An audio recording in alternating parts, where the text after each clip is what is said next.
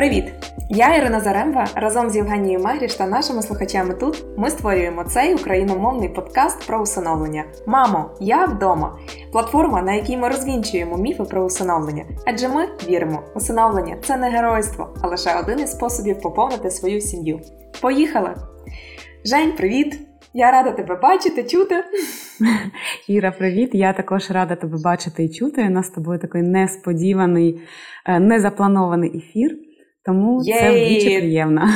Це, напевно, буде найкоротший період між тим, як ми записуємо цей епізод і як він релізиться. Тому що сьогодні ми записуємо сьогодні 29 вересня, і в переддень 30 вересня ми записуємо епізод, який присвячений дню усиновлення. Адже завтра в Україні хто ще не знав або хто знав, нагадуємо всеукраїнський день усиновлення. І саме для цього дня ми записуємо цей спецвипуск, в якому ми.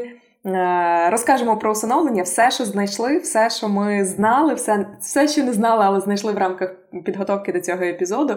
Е, тому що я не знаю, Жень, як тобі, але мені здається, що мені було найцікавіше готуватися до цього епізоду. Тому що, по-перше, я е, занурилася в дуже багато ресурсів, я дуже багато чого не знала, і виявилося, що це реально не тільки в Україні, а й в дуже багатьох країнах є такий день. І... Але в кожного різна мета його святкувати. І, сьогодні я тобі хочу про це розказати. Як тобі була підготовка до цього епізоду? Е, ти знаєш, мені теж було дуже цікаво, тому що насправді ти мене зарядила е, цією енергією. Ти сказала: О, я стільки багато чого прочитала, і ти знаєш, я почала е, своє власне дослідження. І також зрозуміла, що мене це наштовхнуло на дуже велику кількість думок. І я з тобою ними спробую поділитися сьогодні, але давай розпочнемо. Перший крок тобі. Давай. Розпочни, з чого ти почала читати, і будемо, будемо рухатися. Ну, загалом я поділюся, як я почала шукати. Та? Тобто, загалом у мене процес такий: Google, YouTube і е, соцмережі. Коли я зайшла в Google і е, просто українською почала шукати день усиновлення, звісно, що в мене викинулася вікі сторіночка, на якій було розписано, що таке день усиновлення, е, момент, коли його почали в Україні святкувати, і зрештою хто його запровадив. І я хочу з тобою цим поділитися. Та? Тобто, якщо в нас м, читаємо та свято України, це свято, яке щороку припадає власне на 30 вересня і збігається з Днем християнського свята, віри, надії, любові та матері їхньої Софії. Як же ж було Встановлено свято. Е, свято було встановлено у 2008 році е, на підставі указу тодішнього президента України Віктора Ющенка. І такий указ е, випустився 27 листопада 2008 року. І мені здається, я не впевнена, але мені здається, це найкоротший указ президента України, який я читала у своїй практиці. І я тобі його зачитаю. Указ президента України про день усиновлення. Ураховуючи суспільну значущість усиновлення в забезпеченні права кожної дитини на виховання в сім'ї з метою підтримки та розвитку національного усиновлення, постановляю установити в Україні день усиновлення, який відзначати щорічно, 30 вересня, президент України Віктор Ющенко, Київ, 27 листопада 2008 року. Е, номер указу 1088 дріб 2008. Все. Ось тому Найкоротший, але дійсно правда. Я я не знаю, можливо, ти бачила коротші укази. Я коли побачила до мені, його треба точно в ефірі зачитати, тому що це дійсно щось дуже е, дуже таке лаконічно. Да, Ось, лаконічно, е, але все, що потрібно, все є. Зрештою, так. І, власне, у 2008 в листопаді чомусь, напевно, десь е, трошки провтикали і не зробили це безпосередньо 2008 року до дня до 30 вересня цього року. Тому, відповідно, перший всеукраїнський день усиновлення відзначили у 2009 році. Від того моменту кожного року, 30 вересня, в цей день святкують день усиновлення. Хто його святкує? А, Загалом він присвячений батькам. Батьки, які відкрили своє серце, які прийняли дитину-сироту і чи дитину позбавлену батьківського піклування. І не лише усиновлювачів насправді це свято стосується, але також і опікунів, піклувальників, прийомних батьків і батьків-вихователів. Тобто усіх, хто залучений у вирішення і подолання проблеми сирітства в Україні.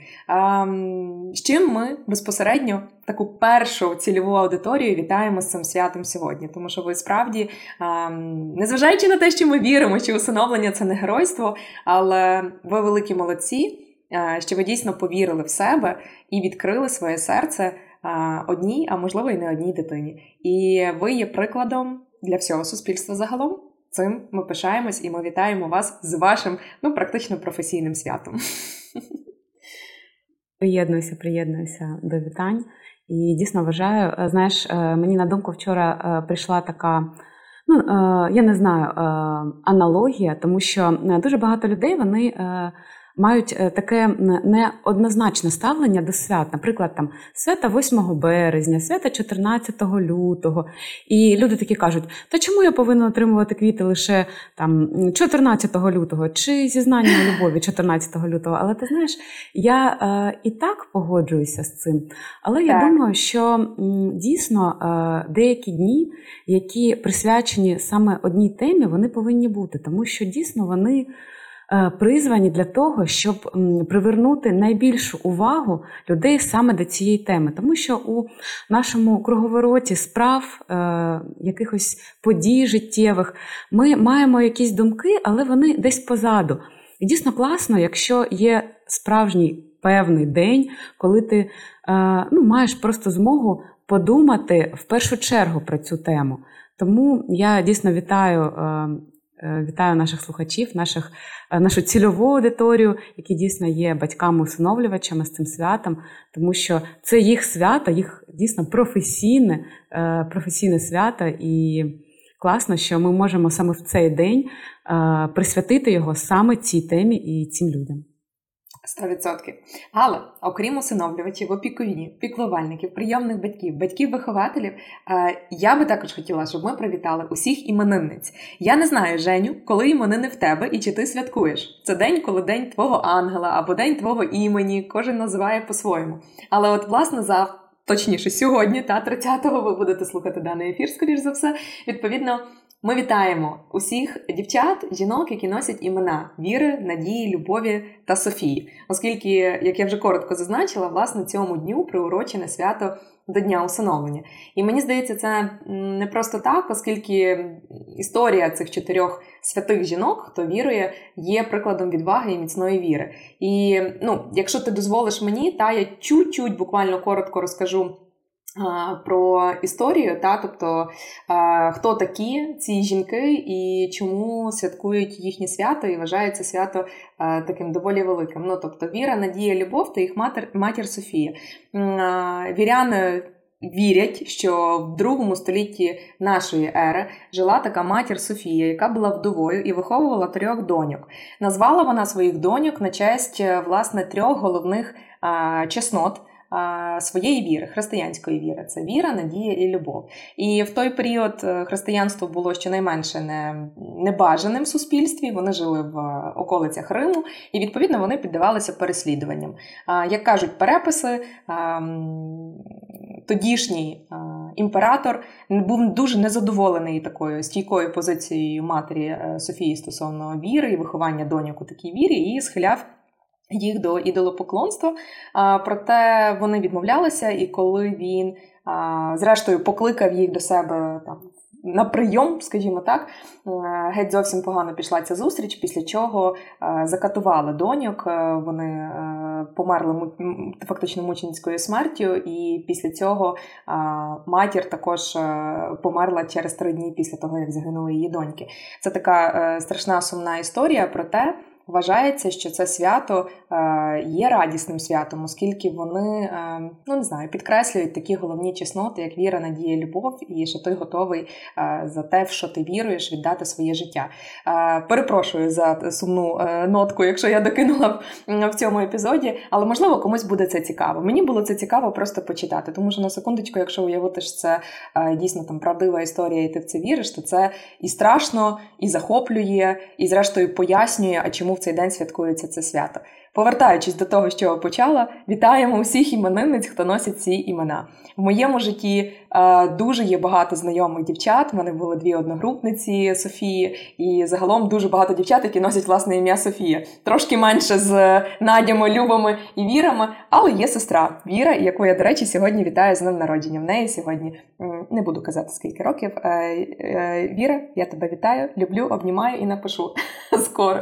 Ось, отака от історія цього свята для всіх, хто для кого хто його святкує сьогодні. Клас, цікава історія і сумна, і в той же час вона дійсно цікава. Я теж читала цю історію і е, також читала, що це свято, як таке, воно є святом милосердя та подяки.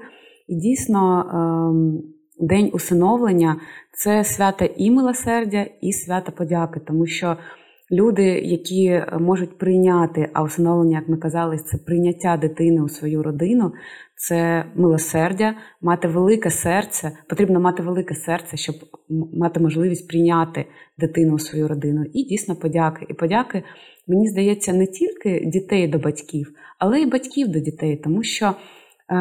Кожен дорослий, який приймає для себе таке рішення, він, звісно, мріє, що його родина буде поповнюватися дітками. І, звісно, і дорослі вдячні дітям, які поповнили їх родину, які наповнили їх дні дитячим сміхом, іграшками, якимись дитячими забавками. І дійсно для кожної дорослої дитини, людини, яка мріє про дитину. Це також круто, і це свята, і це можливість подякувати своїй дитині за таке наповнення і такий бік е, дорослого життя, який дарує дитина кожному дорослому. Звісно, тому що щоб ти знаєш, щоб дійсно стати усиновлювачем, взяти під опіку чи піклування, я не знаю, створити прийомну сім'ю, чи тим паче дитячий будинок сімейного типу. Ну погодься, потрібно мати трохи відваги, як мінімум, щоб прийняти таке рішення, як мінімум, дещицю міцної віри, що все вдасться, все буде добре, і дрібку милосердя та небайдужості до дітей, яким не поталанило залишитися в свій час без сім'ї. Ну і готовність любити безкорисливо, жертовно, не очікуючи глибокої вдячності і абсолютної взаємності, але бути готовим віддавати цю любов. Тому ось така лірична історія, чому в Україні святкується День усиновлення 30 вересня кожного року. До речі, е, в 2009 році, коли Ющенко вітав е, з першим днем усиновлення в Україні, він почав е, своє вітальне слово, промову в такий день такими словами. Я зачитаю, не запам'ятала. Це день вшанування прийомних батьків, вихователів дитячих будинків сімейного типу, педагогів, лікарів, усіх, хто причетний до усиновлення та захисту прав дитини. Це день радості тисячі тисяч дівчаток і хлопчиків, які знайшли щастя в люблячих дбайливих сім'ях. Це свято доброди і милосердя для всього українського суспільства. Отакої. Так, дуже класно. І знаєш, я, мабуть, тут проведу паралель не з українським днем е, усиновлення, а з днем усиновлення у світі. Е, до речі, О, я... давай, давай. Я, я теж тут підшукала інформацію, тобі хочу вже дуже розказати. Да, я не знала, але е, день усиновлення у світі він визначається не у вересні, як у нас, а 9 листопада. І тут, знаєш, дуже класно, що ти розказала саме історичну частину, чому ми святкуємо цей день е, саме 30 вересня. І е, я розповім, чому саме 9 листопада він е, відзначається у світі. Але я дивилася на Сполучені Штати Америки, подивилася історію цього дня там. І він там приурочений до е, Дня подяки, і він завжди святкується перед Днем подяки. Мені здається, що це дуже схоже на нашу історію, тому що День подяки це таке дуже це таке дуже популярне свято у Сполучених Штатах, коли збирається уся родина за столом, вони готують такі традиційні там страви, вони. Е, Вітають один одного, вони збираються. Мені здається, що навіть на День подяки вони збираються е, з я не знаю частіше та більшою частиною родини, ніж там на Новий рік чи на якісь інші свята. Тому це дійсно такий день е, не тільки подяки, але й день родини, е, коли родина може зібратися. І ось е, перед цим днем. Святкується і день усиновлення. І його історія ну, для мене вона була дуже цікавою. І почали його е, святкувати у 2000 році, але мені дуже сподобалася така передісторія е, цього дня. Е, це національний день національний день усиновлення. Він був запроваджений для того, щоб привернути увагу до проблеми усиновлення, е, до проблеми е, дітей, які потребують усиновлення. Але у Сполучених Штатах Америки, як я розумію, система судова система е, не є ідеальною, як і у інших країнах. Вона має свої недоліки, і, мабуть, одним з недоліків. Був час і тривалість часу, який потребував процес усиновлення завершення. І ось один суддя він проявив таку ініціативу і запропонував відкрити суди по суботах для того, щоб завершити процес усиновлення. І це був такий е, безпрецедентний крок, який дозволив завершити величезну кількість усиновлень за дуже невеликий час. І саме з цього, е, скажімо так, дня і почали святкувати День усиновлення. І День усиновлення він святкується у Сполучених Штатах Америки, мені здається гучно, але потім я розкажу е, потім потім е, ну, мою думку, тому що я прочитала велику кількість інформації, вона є дуже контроверсійною щодо розуміння для дня усиновлення просто е, пересічними громадянами та усиновлювачами. Але мені здається, що ця ініціатива вона дійсно дуже крута.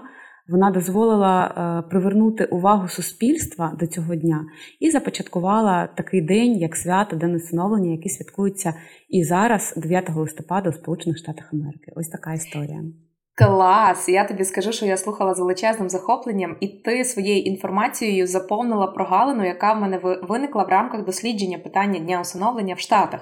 Тому що що я знайшла по Америці, як вони святкують День усиновлення? Так, е, все вірно стосовно того, що дійсно в листопаді вони святкують.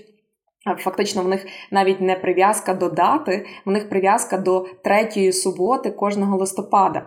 Тому що ем, четвертий четвер чи третій четвер, я вже забула. Одним словом, в них прив'язка до четверга, здається, останнього в місяці це день подяки. А от субота напередодні Дня подяки це от в них день усиновлення. Тобто, е, умовно, е, цього року в них буде день усиновлення 19 листопада, і вона міняється кожного року, бо вона не до дати, а до дня прив'язана. Так от, але я до чого веду, що ти заповнила мою прогалину, тому що я теж начиталася про те, що власне в листопаді до Дня подяки, до Дня усиновлення фіналізовується максимальна кількість усиновлень. Там для прикладу була статистика, що в 2015 році році. Не питайте, чого 2015 знайшла таку статистику, розказую. Було е, фіналізовано в листопаді до дня усиновлення 4 тисячі усиновлень по всій країні. На секундочку, в той час, як в Україні в середньому війну не рахуємо, воєнний рік не рахуємо. Е, загалом там до цього року приблизно півтори тисячі за рік фіналізовувалося усиновлень е, загальної кількості і національних, і міждержавних. Відповідно, до листопада фіналізовувалось 4 тисячі. І я думаю, ні, ну а чого чекати до листопада і фіналізовувати їх тільки в листопаді, до дня усиновлення? Статистику показати до свята чи як?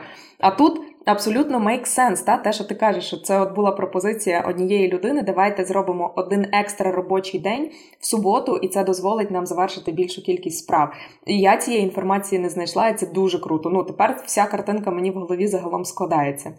І вони більше того, я доповню по штатах про те, що окрім дня усиновлення, вони ще мають цілий місяць усиновлення, яким також є цей місяць листопад. Проголошений він був у 2016 році. Ми, до речі, в себе в інстаграм-сторінці минулого року публікували цілу декларацію, перекладену українською мовою Барака Обами, тому що вона неймовірно цікава. Текст цієї декларації дуже змістовний, дуже класний, дуже надихаючий.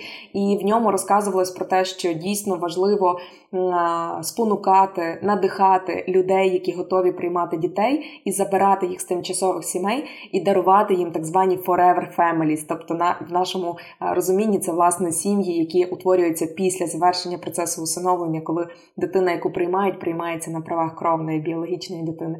І це вони святкують фактично весь місяць усиновлення в цьому такому порядку з 2016 року. Я дуже хотіла знайти. Я думала, можливо, є ця промова записана в Ютубі власне самим Бараком Обамою, тому що його слухати на будь-яку тему, починаючи, не знаю, там від питань глобального потепління до до питань і усиновлення і сім'ї, і так далі. Неймовірно цікаво, це надихаюче, це колосально е, талановитий оратор і дуже розумний, е, дуже розумний чоловік. Це ж без, без, безперечно. І відповідно, е, на жаль, на жаль, мені не вдалося. Я не знайшла знайшла промови, вона є тільки в письмова, вона, мабуть, була викладена от, умовно, як в нас на сайті президента України в день урочистий викладається певна промова президента, але вона не записується. Тому залишається тільки можливість почитати. І для наших всіх слухачів є можливість почитати на нашій інстаграм-сторінці українську версію перекладеного тексту декларації про місяць усиновлення в Америці. От.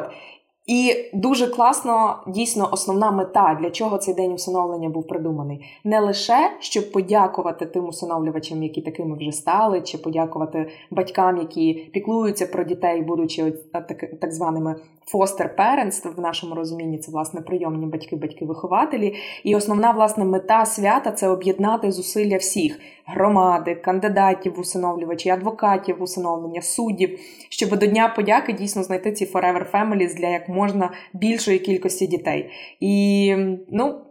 Слухай, класно, класно. Мені дуже сподобалось також ем, в рамках дослідження саме цього підпункту питання. Ем, я в Ютубі знайшла декілька відосів про те, як відбуваються ці слухання.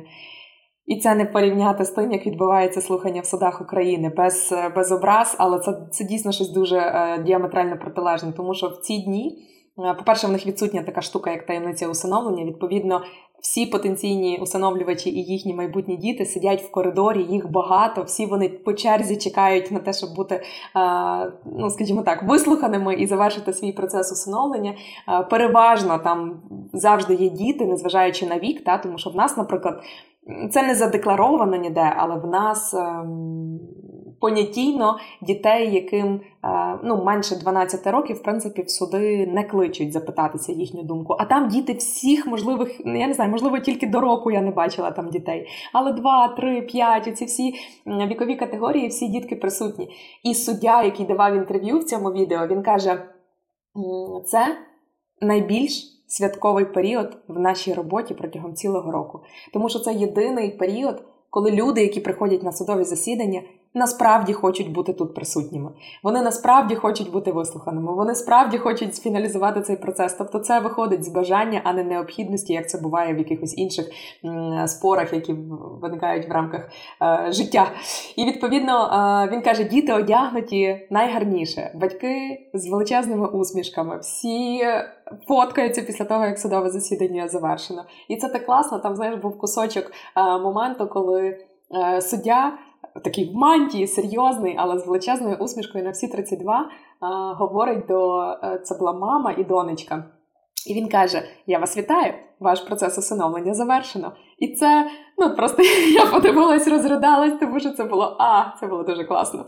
Е, я постараюсь, щоб ми на цій хвилині вставили ці фрази, тому що це якось ну дуже тепло і дуже класно. І ем, насправді ти розумієш, що ти вже коли на етапі судового засідання, то ти вже пройшов всі необхідні процедури, і це лише формальність, яку потрібно завершити.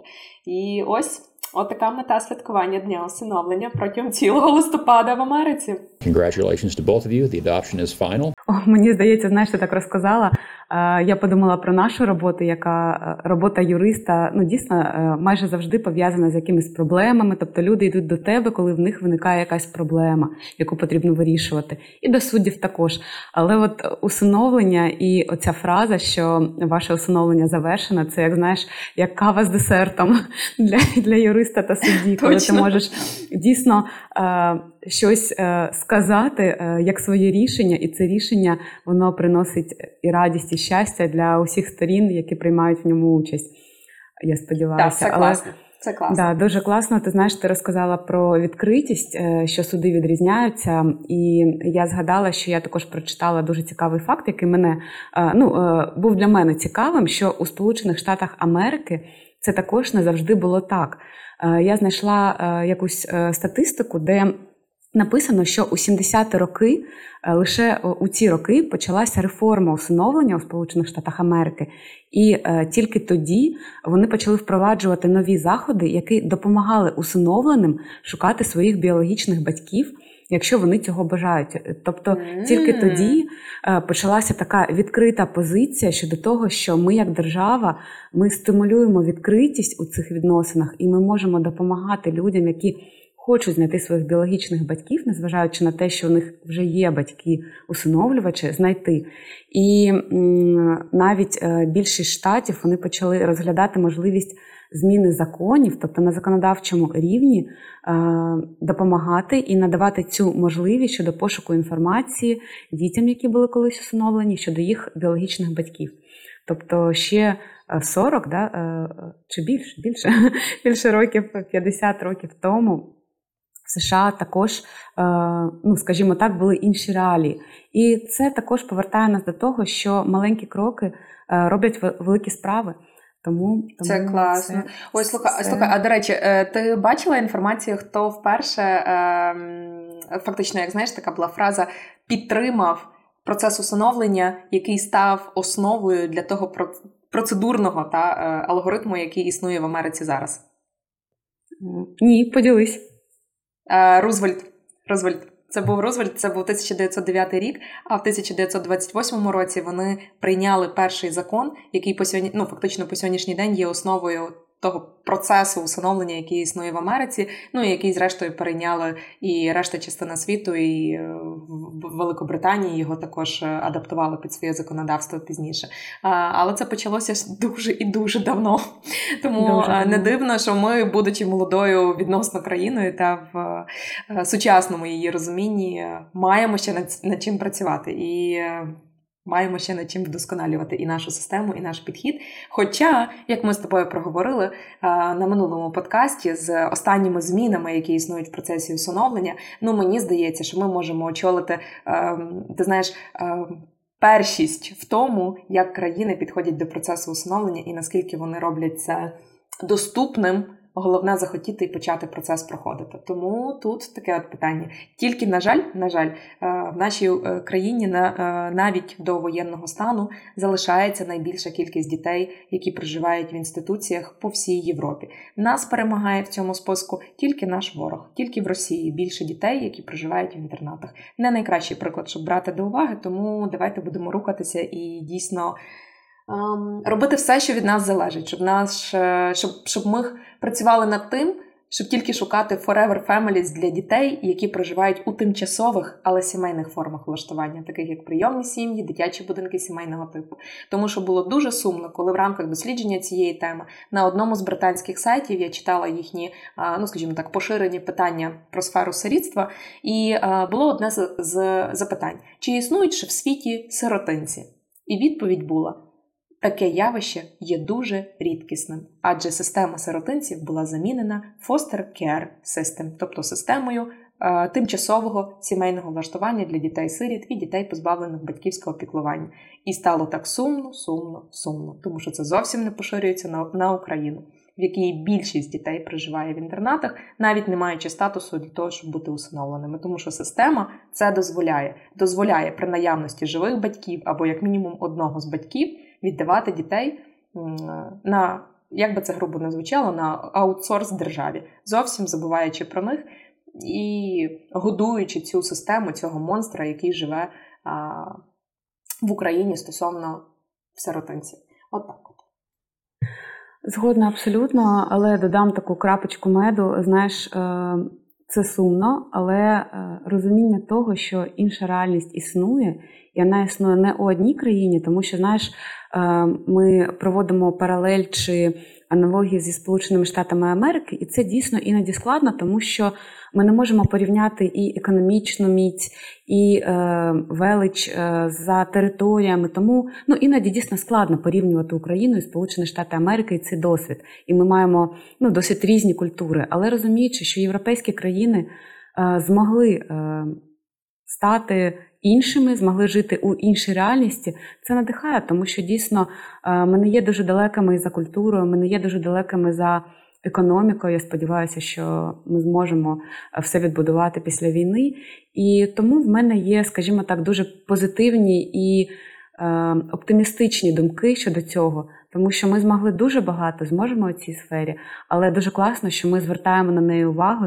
І як я люблю казати, там, де фокус, там увага. Тому Дійсно, так, так, так, так. Це будемо будувати, будемо будувати в цьому напрямку.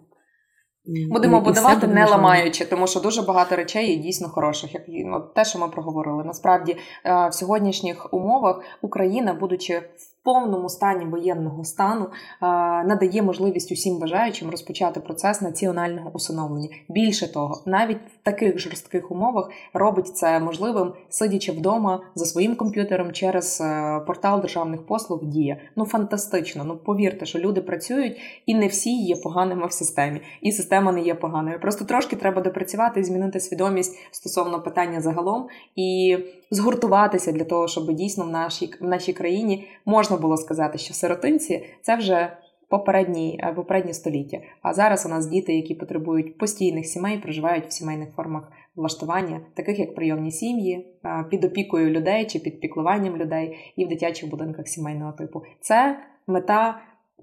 Мабуть, усіх професіоналів і небайдужих людей, які залучені до цієї е, теми і до цього питання загалом. Ось так. Абсолютно. І ти знаєш, я ще е, дуже цікаву таку річ прочитала.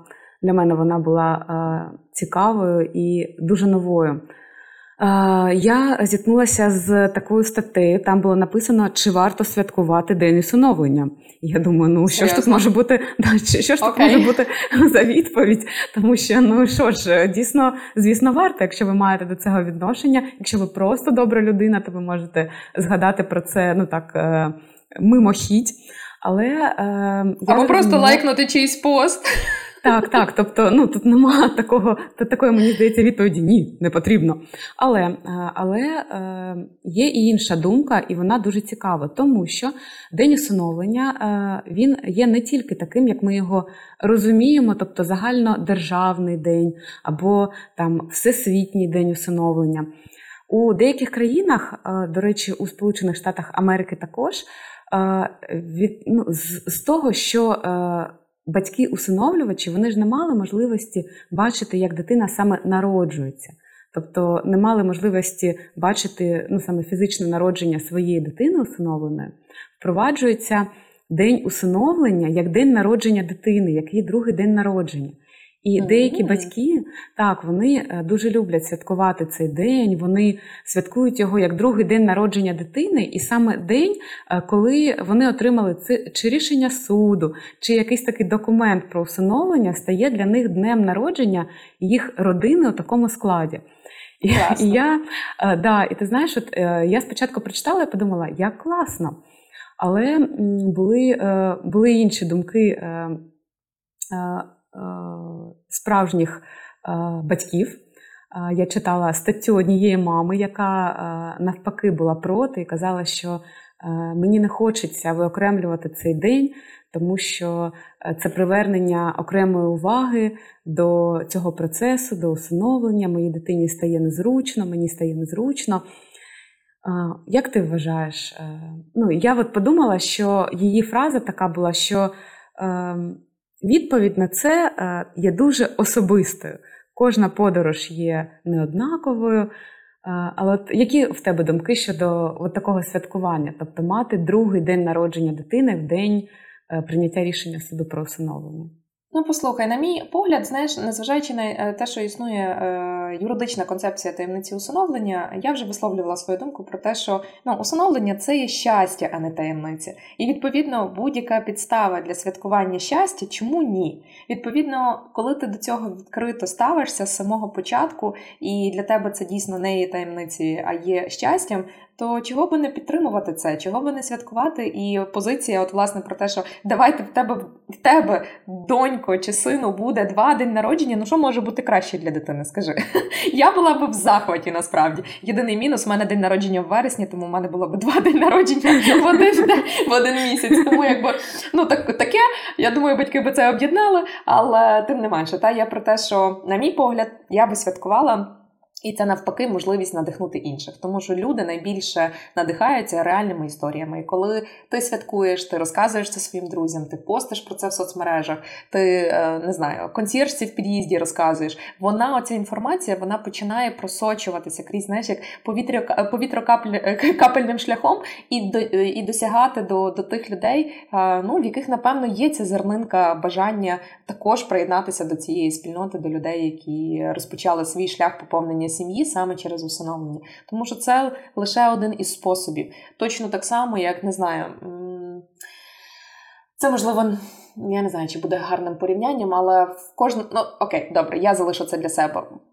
Підрезюмовуючи, я за святкування, я за за щастя, я за те, що це не таємниця, але при цьому це лише моя думка, і в кожного є своя вільна воля обирати, святкувати йому чи ні. Але я знаю, що в мене, наприклад, дуже відкриті е, друзі, сім'я, родина, і е, ми, наприклад, з чоловіком святкуємо навіть наш день, коли ми почали зустрічатись, що було дуже дуже багато років тому. І це для нас, і всі в нашій сім'ї про це знають. І вони знають, що цього дня там мені е, Юра особливий букет дарує. А я стараюсь зробити йому теж якийсь сюрприз, і ми йдемо вечеряти в якесь в якесь класне нове місце для нас, якщо все спокійно в нашій країні. Відповідно, чому ні? Кожна людина може собі встановлювати такі свята. Це може бути не той день усиновлення, який визначений указом президента. Це може бути дійсно ваш день, коли рішення суду проголосили, чи рішення суду набрало законної сили, або день, коли нове свідоцтво про народження видали.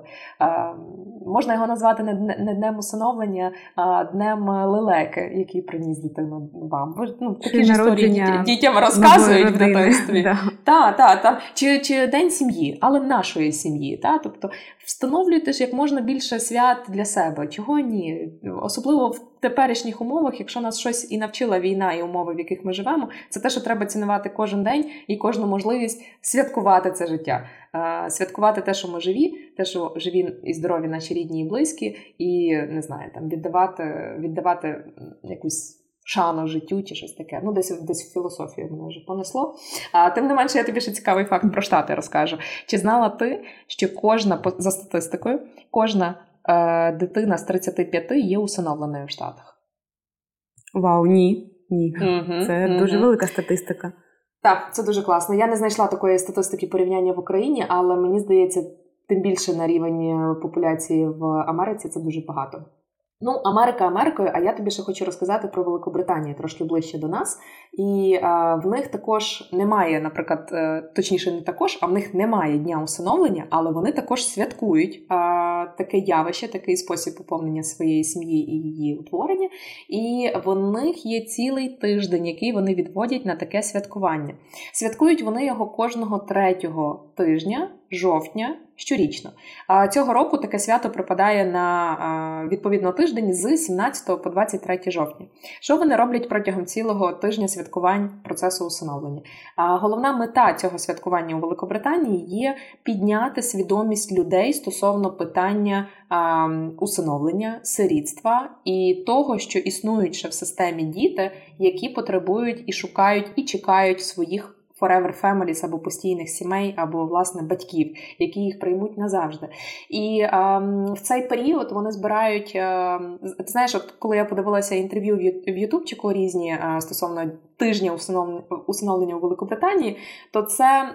Для мене склалося враження, що що відбувається протягом цього тижня. Цілий тиждень про це говорять на усіх можливих каналах, е, подкастах радіо, е, роблять інтерв'ю з усиновлювачами, з тими дітьми, які були усиновлені, як для них прийшов цей досвід, що вони навчилися, які були проблеми, челенджі, як вони їх долали. Вони інтерв'юють е, професіональних е, професіоналів в сфері, вони інтерв'юють соціальних працівників, суддів. Вони піднімають питання про те, як можна полегшити процес усиновлення в країні, тому що, до речі, в Британії достатньо на, скажімо так, набагато складніший процес, аніж в Україні. І, ем, до речі, про це, про Великобританію, можна подивитися дуже класний серіал, е, який я порекомендую. Він називається Trying. Е, я не знаю, як буде в перекладі цей серіал, мабуть, е, ну це тобто спроба. Е, не скажу зачати, але напевно знайти свою дитину, ну тобто спроба поповнити свою сім'ю. Ось десь так. І е, ось цей серіальчик він вже має три сезони. Він вийшов на Apple TV офіційно неофіційно не буду розказувати, ви самі все знаєте. І е, він, власне, про британську е, молоду сім'ю, яка намагається поповнити свою сім'ю і через усиновлення це робить. Дуже класний, дуже легкий і дуже багато розказує власне про систему усиновлення, але в такому дуже розважальному варіанті контенті. І якщо вам цікаво, подивіться, як я недавно дізналася, дуже багато моїх знайомих, які зовсім не дотичні до теми усиновлення чи сирітства в Україні, е, з великим задоволенням подивились і мені рекомендували, як Ір, Іра, ти знаєш, ти знаєш про цей серіал? Це ж твоя тема, треба тобі подивитися. Кажу, guys, вже закінчую, залишилось три серії останнього сезону. Тому ем, там дуже цікаво теж дізнатися і про ем, і про житло, і про умови до одружений, неодружений, і про там ну різні різні штуки. Мені, наприклад, особисто дуже сподобалось про те, що окрім обов'язкового навчання у Великій Британії, як в нас є також для усиновлювачів, в оці групи навчальні вони фактично як зберігаються. Уявіть собі, що це там не знаю, група у Вайбері, яка ну так само знаєте, як як ти ведеш дитину в школу, і там утворюється якась оця група, яка постійно тобі пілікає повідомлення. Але це отака ж група, яка фактично називається твоя е, Post-Adoption Supporting Group, е, в рамках якої ти можеш ну там ви підтримуєте один одного, ви спілкуєтеся, ви розказуєте про свій досвід е, от пошуку дитини. Хтось уже знайшов, хтось ще в процесі, хтось уже на етапі судового засідання. Ви зустрічаєтеся, ви потім знайомите дітей між собою. Та? Тобто це спосіб залишатися. Е, Ком'юніті не... таке своє. Так, так, це так, це створення такого так, так, це створення такого нетворку, який дозволяє тобі а, не залишатися наодинці зі своїми проблемами, тому що ну хтось уже з таким стикався, мабуть, хтось таке вже пережив і може тобі, напевно, найкраще з практики розказати, як з таким працювати. А, Дуже класно і, напевно, хайлайтом. Всього процесу усиновлення, як показали в цьому серіалі, знову ж таки, там можливо, це звісно відрізняється від практики. Є те, що ти фактично береш спершу дитину до себе додому, ну на такий період, назвемо це от в Україні, це якби ви взяли під опіку. Тобто це ще не усиновлення, це ще не фіналізований процес, дитина ще не назавжди з вами, але ви вже з нею проживаєте до моменту, поки ви не подасте заяву до суду. Тобто, а в Британії це обов'язково. Тобто ти береш в сім'ю дитину і протягом трьох місяців ви пробуєте жити, ви живете, і тільки за результатами цього і рекомендаціями чи відсутністю рекомендацій соціального працівника, який за вами спостерігає, ви можете або не можете фіналізувати процес усиновлення в залежності від того, як відбулася чи не відбулася синергія між батьками і дітьми. Це, мабуть, е, ну з одного боку може виглядати дещо склад, ну, складнішим, е, ну тому що ти ж все-таки там віддаєшся і дитині, і стараєшся, і дитина, можливо, теж прикладає зусилля, можливо, навпаки, ні. І, можливо, потрібно було б більше часу для того, щоб встановити якусь більш глибоку прив'язаність. Але факт, така штука існує. Е, і тільки якщо у вас все вийшло протягом цього періоду часу, ну, суддя вже тоді там виносить чи не виносить рішення про те, що окей, ви тепер фемелі, процес фіналізовано. От така цікава штука. Це оф-топік, просто реально дуже цікавий серіал, який раджу подивитися. Називається ще раз Траїнг, або там не знаю, загугліть, я не бачила перекладу українською правильною, тому не буду вигадувати. І е, вертаючись до Великобританії, е, от власне мене враження за результатами дослідження цього питання виникло про те, що це тиждень, протягом якого утворюється максимальна е, така інформаційна е, платформа для того, щоб підняти і донести до людей е, інформацію про те, про те, що так, у нас немає сиротинців, але в нас є ще багато дітей, які потребують тата і мами. І вони це роблять протягом цього тижня, і також святкують ті, хто вже безпосередньо в системі. Ось ось така от інформація. Чи знала ти що ти таку штуку про Великобританію? Е, ні, не знала. Дуже дякую тобі. Е, загуглила серіал, називається Спроба. Е, О, ну, Британський бачу. комедійний телесеріал. Тому що дякую тобі. Я також із задоволенням подивлюсь. І не знала. Дуже класно. І... Якщо якщо ти будеш дивитися його в оригіналі, Жень, це реально це так. Ми просто потім вдома обмінювалися цими фразами, тому що це дуже такий корінний британський акцент, і головних героїв звати. А, господи, який Нікі і е, Джейсон. Нікі і Джейсон. Нікі е, дівчина, Джейсон, хлопець відповідно. Mm-hmm. І вони так, знаєш, таким з британським акцентом таким Нікі, why are you trying this? Оці, оці от штуки. Ти просто потім вони якось так в'їдаються в мозок, що ти потім ходиш і ці фрази просто від, намагаєшся відтворити. Ну, Це це ультра смішно, кумедно. А, І там дуже багато насправді таких а, класних, не головних героїв, але які а, в процесі відіграють колосальну роль. І ти як розумієш про те, що ти насправді ніколи в цьому світі не один. Ну, все, більше без спойлерів, мовчу. Да, да. Клас, дякую. І ти знаєш, е, супер класно те, що знову ж таки це серіал я подивилася 2000 року. Е, ну, багатько років пройшло, але е, як серйозно? Знімають... Мені мені здавалося, це новий серіал. Мені здається, що ну так. перша серія 1 травня 2020 е, року. Мабуть, я. А, 2020-го. Ти сказала 2000-го, і я така. Е, ні, ні, 20-го. 20 а, окей, так, так, так, так, так, так. Да, да. Е, але, але ця тема вона також висвітлюється як комедійна. Тобто люди не дивляться на усиновлення як на щось сумне, складне, якийсь тягар. Так, звісно, ми з тобою не одного разу казали про те, що усиновлення е, це не просто якась іграшка, це великий крок, це навантаження, це усвідомлений крок. Але потрібно формувати у своїй свідомості те, що будь-які складнощі вони є такими, які можна перебороти, пережити вибудувати. І дійсно погляд оптимістичний з легкістю на будь-яку проблему, на будь-яку ситуацію. До речі, е, на якійсь е, моїй попередній роботі е, не любили казати, що є проблема. Уникали цього слова, вони казали, є питання. І є ось питання, питання є питання. І ось питання це вже не проблема, тому що питання це те, що потрібно розв'язати, вирішити. Е, проаналізувати і знайти І просто відповідь. дати відповідь. Да. Да, і просто дати відповідь. І мені здається, що такий підхід е, він е, і веде до того, що люди рухають гори. Тому що коли в тебе є проблема, ти її ніяк не зрушиш. А коли в тебе є, скажімо так, великий слон, то ти його їси по частинках, і в якийсь момент все. Е, проблема так, вирішена питання. Е, е, я я тут ще доповнюю таку штуку. Мені дуже подобається підхід. Я десь теж в якихось мудрих книжках прочитала і стараюся його імплементувати в своєму житті.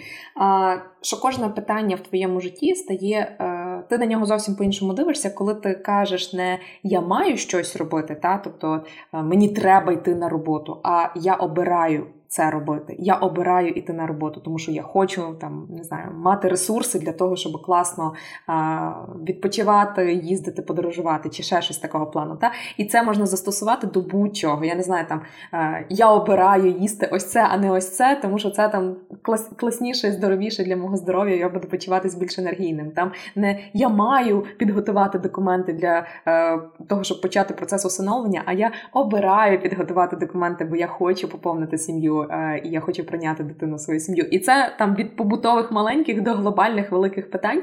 І це дійсно мені особисто така, такий трік для мого мозку. Він допомагає е, набагато якісніше проживати своє життя і дивитися на будь-які питання, які в ньому виникають е, під кутом. Ну я обираю цю штуку робити. Ну ось тому ну, от захотілося так поділитися. Абсолютно з тобою згодна. Знаєш, згадала дуже популярна зараз книжка. Є Віктор Франкл її написав. Це відомий психотерапевт. Е, він пройшов колись сам е, концтабір, але він вижив. І його книга, і уся його концепція його лікування людей і роботи з людьми, вона формується на пошуках сенсу.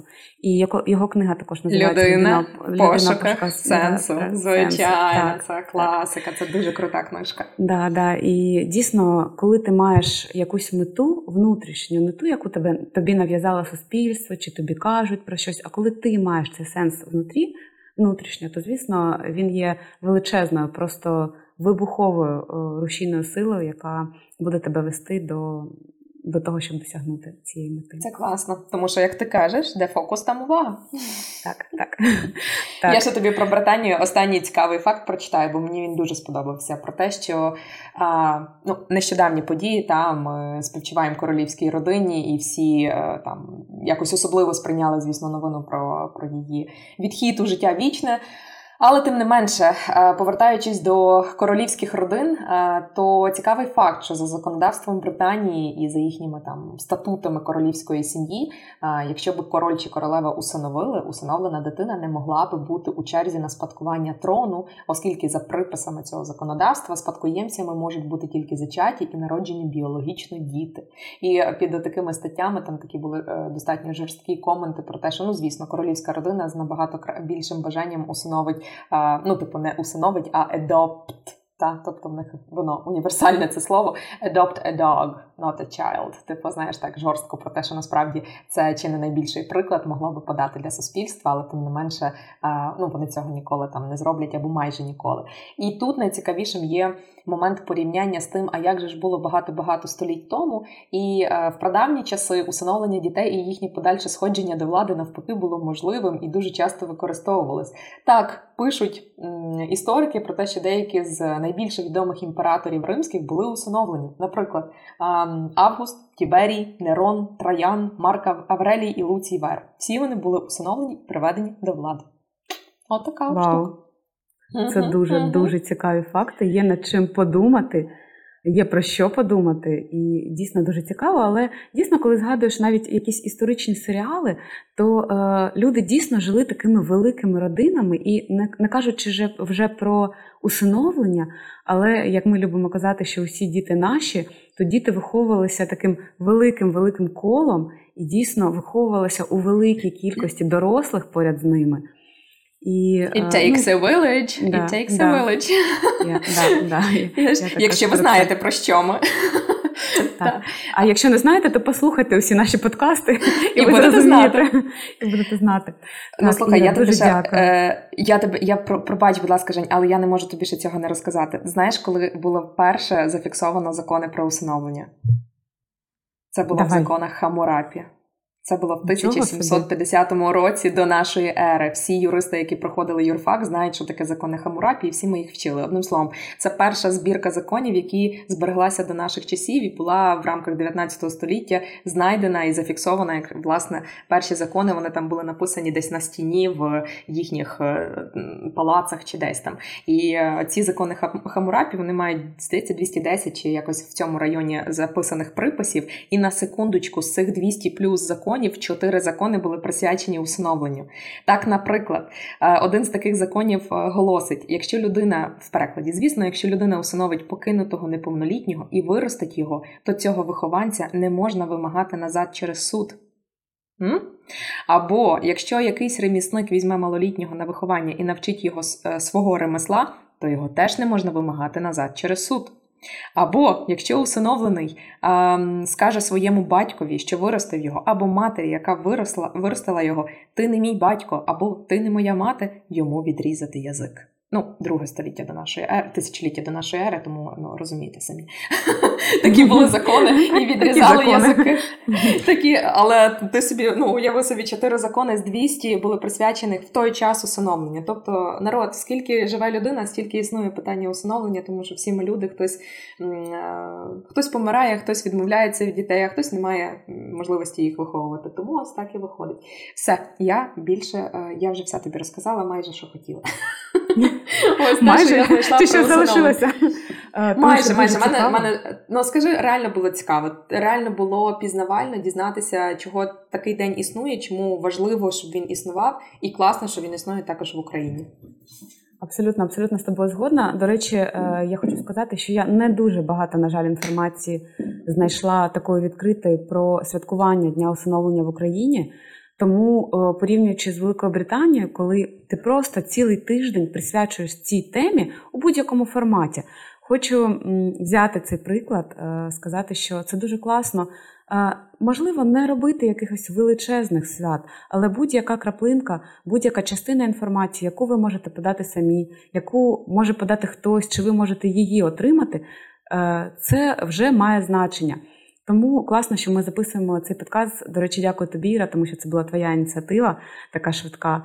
І дякую, дякую всім, хто може хто може привернути увагу до цієї теми е, для того, щоб наступного року ми вже у пошуку Гугла побачили і наш подкаст, і велику кількість інших подкастів та е, я, я не знаю будь-яких активностей, які стосуються цього дня.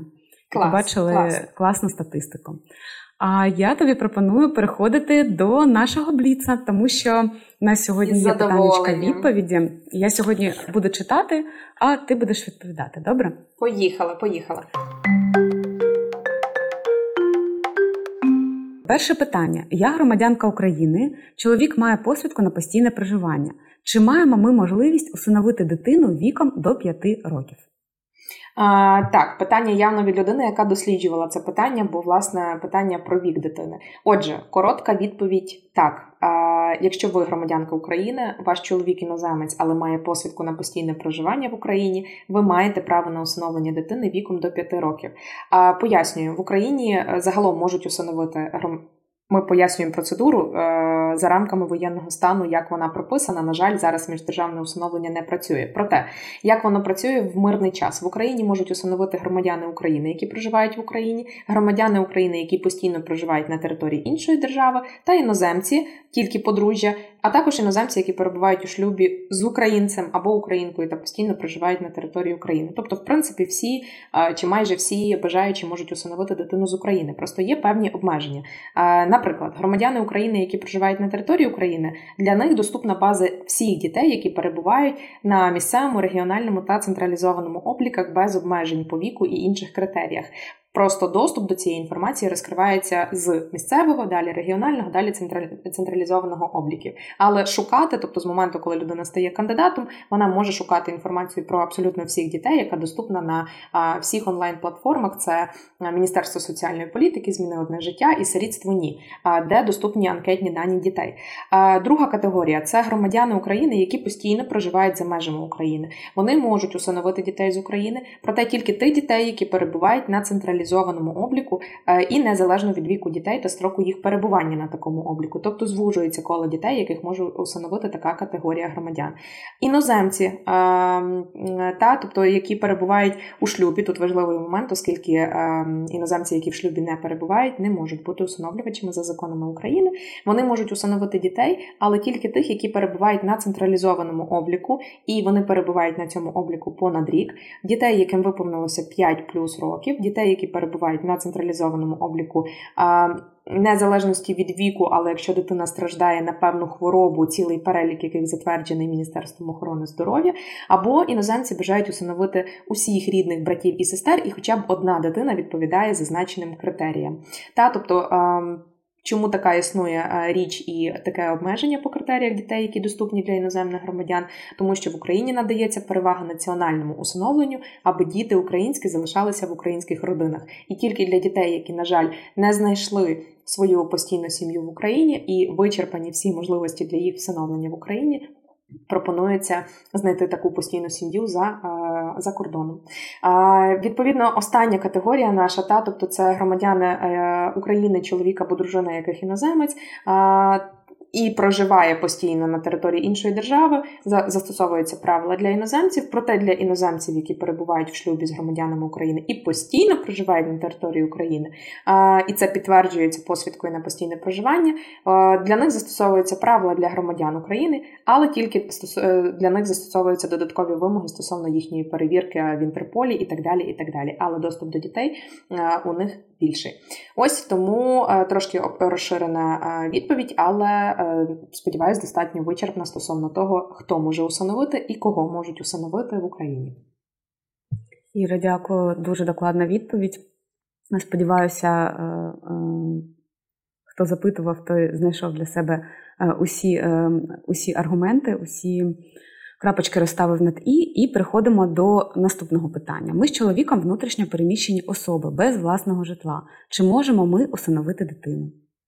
Коротка відповідь: так, наявність житла у власності не є обов'язковою умовою для усиновлення. Ви можете винаймати житло, та тобто мати договір оренди. Важливо, щоб у цьому житлі були нормальні житлово-побутові умови, комунікації, меблі, побутова техніка, можливість облаштувати окреме спальне місце для дитини, а також місце для ігор, навчання. Це акцент, на якому робиться вимога стосовно житла, але наявність його у власності абсолютно не є необхідністю для, для початку процесу усиновлення. Це абсолютний міф. Дякую, дякую. Третє питання. Я незаміжня жінка, мені 40 років, я громадянка України, але проживаю постійно в Італії.